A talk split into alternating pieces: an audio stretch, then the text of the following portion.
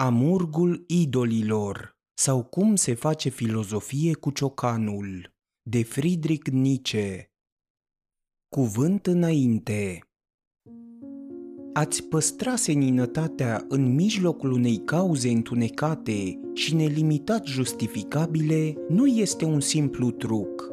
Și totuși, ce ar putea fi mai necesară decât seninătatea? Niciun lucru nu reușește acolo unde semeția nu și are partea ei. Abia surplusul de forță este dovada forței. O reconsiderare a tuturor valorilor. Acest semn de întrebare atât de negru, atât de înfricoșător, încât aruncă o umbră asupra aceluia care îl pune.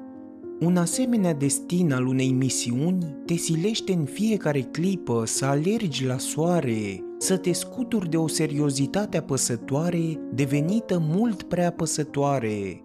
Orice mijloc folosit în acest scop este justificat, orice caz o șansă. Înainte de toate, războiul. Războiul a fost dintotdeauna marea înțelepciune a tuturor spiritelor devenite prea interiorizate, prea profunde. În rană însăși stă puterea de tămăduire, o maximă a cărei proveniență o voi tăinui curiozității savante este de mult timp deviza mea. Increscant animi, vireșit volnere virtus. O altă cale de însănătoșire, pe care eu o consider de dorit încă, dacă împrejurările o vor cere, constă în a-i atrage de limbă pe idoli. În lume există mai mulți idoli decât realități, Iată privirea mea răutăcioasă pentru această lume și de asemenea urechea mea răutăcioasă. Să punem aici întrebări cu ciocanul și poate vom auzi ca răspuns acel faimos sunet gol care ne vorbește despre măruntaiele umflate, care încântă pe cineva care înapoi a urechilor mai are și alte urechi. Pe mine, bătrânul psiholog și prinzător de șobolani, înaintea căruia tocmai ceea ce ar vrui să rămână ascuns este silit să se dezvăluie. Și această scriere, titlul o arată, este înainte de orice recreație o pată de soare, o săritură lăuntrică în trândăvia unui psiholog. Poate de asemenea un nou război? Și sunt oare noi idoli trași de limbă, această scriere de mici dimensiuni este o mare declarație de război, iar în ceea ce privește iscodirea idolilor, de data aceasta ei nu sunt idoli contemporani, ci idoli eterni pe care îi atingi cu ciocanul așa cum ai face-o cu diapazonul.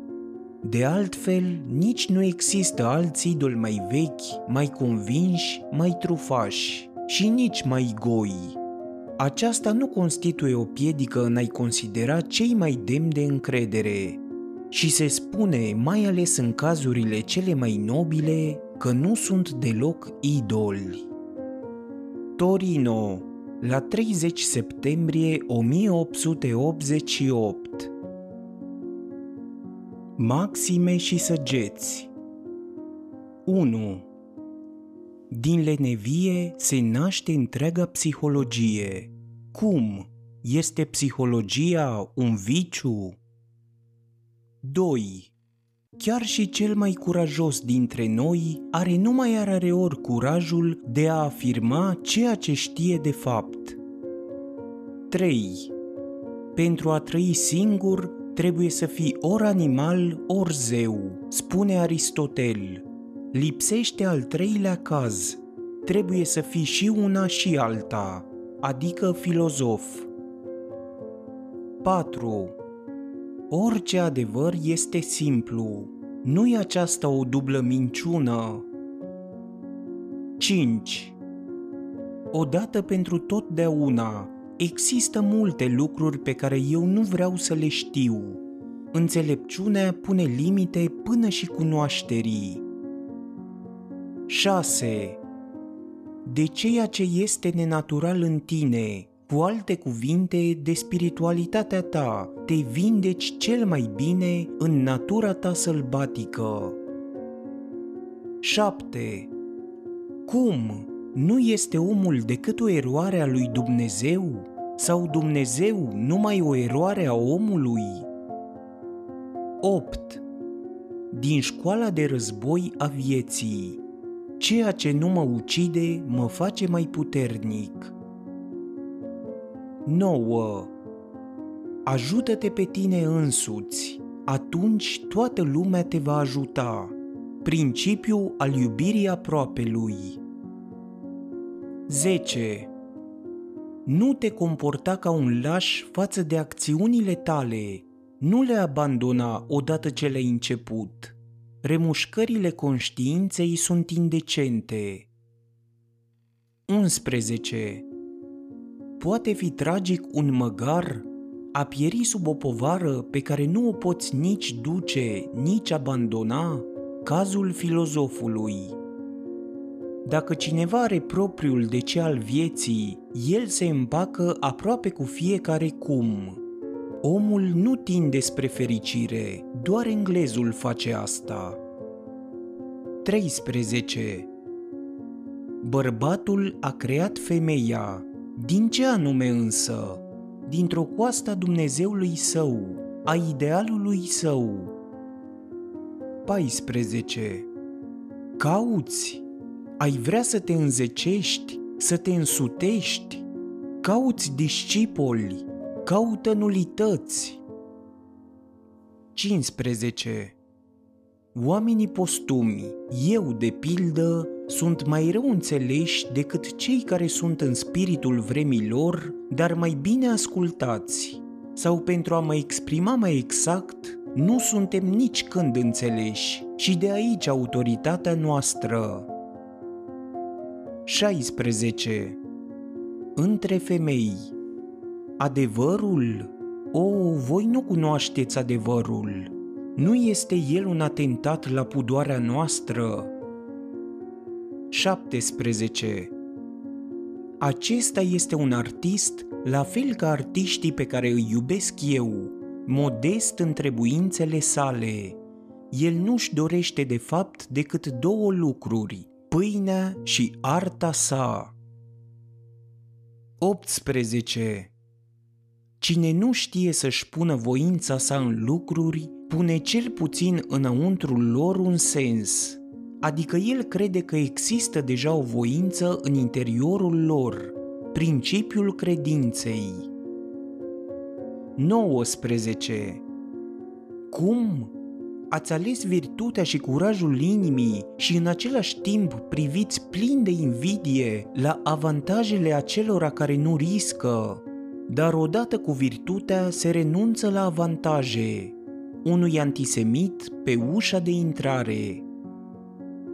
20.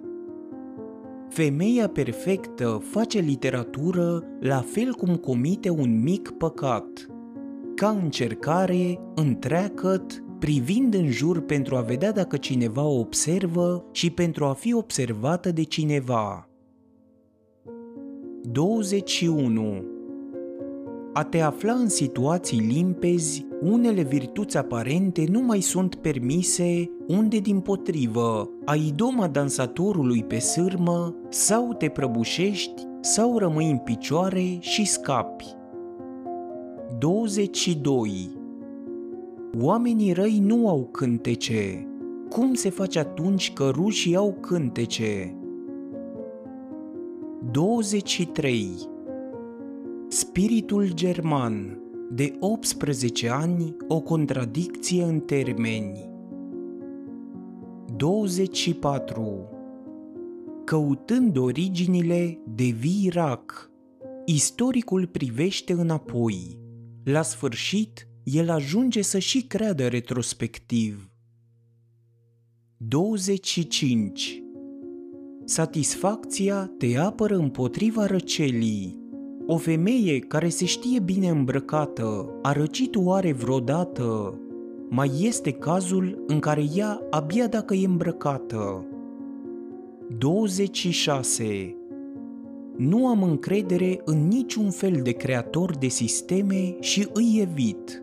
Voința de sistem este o lipsă de onestitate. 27. Se consideră că femeia este profundă. De ce? Fiindcă la ea nu dai niciodată de fundament. Femeia nu e încă nici măcar plată. 28.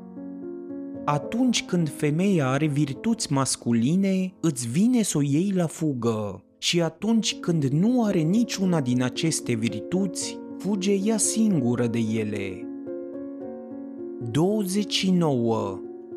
Cât avea de mușcat conștiința odinioară, ce dinți bune avea! Și astăzi, ce îi lipsește? Întrebarea unui dentist. 30. Rare ori se comite o singură imprudență. La prima imprudență se face întotdeauna prea mult.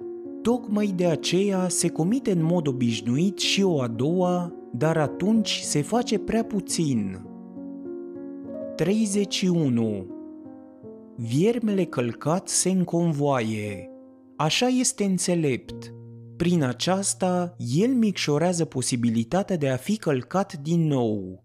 În limbajul moralei, umilință. 32. Există o ură împotriva minciunii și a prefăcătoriei care vine dintr-o foarte nobilă conștiință a onoarei.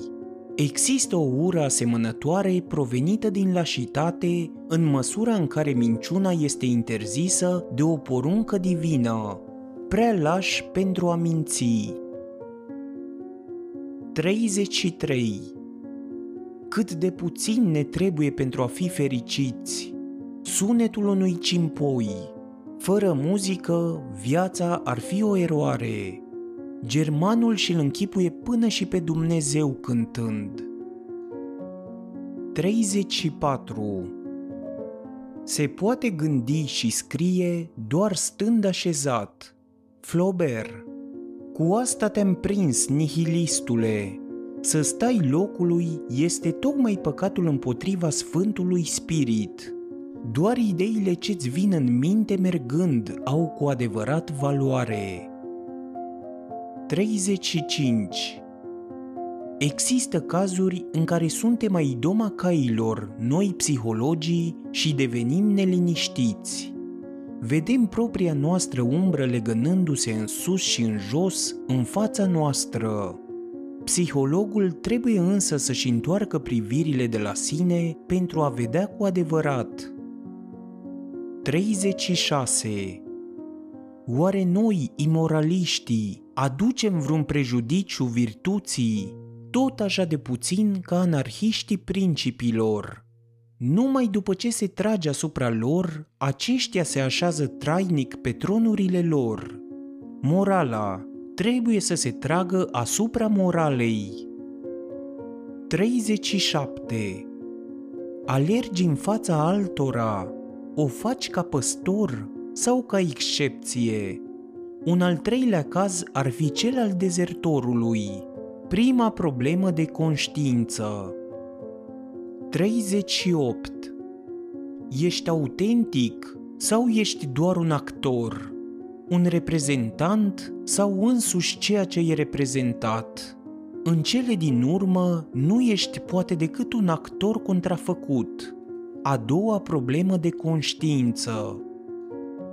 39. Dezamăgitul vorbește. Am căutat oameni mari și am găsit întotdeauna doar maimuțele idealurilor lor. 40. Ești unul dintre aceia care îi privesc sau care dau o mână de ajutor sau care privesc în lături și se țin deoparte. A treia problemă de conștiință. 41. Vrei să însoțești pe alții sau să mergi înainte? Sau să mergi de unul singur? Trebuie să știi ce vrei și că vrei. A patra problemă de conștiință. 42. Acestea au fost trepte pentru mine. Le-am depășit dar pentru aceasta a trebuit să trec de ele una câte una, însă ele socoteau că mă voi așeza pe ele spre a mă odihni. 43. Ce contează că eu am dreptate? Eu am prea multă dreptate, iar cine râde astăzi cel mai bine, râde și la urmă. 44. Formula fericirii mele Un da, un nu, o linie dreaptă, un scop. Ți-a plăcut episodul? Dă-i subscribe și vei avea acces la celelalte pregătite. Nu uita să dai și coment și share pentru ca toți să afle unde pot găsi audiobook-uri gratis.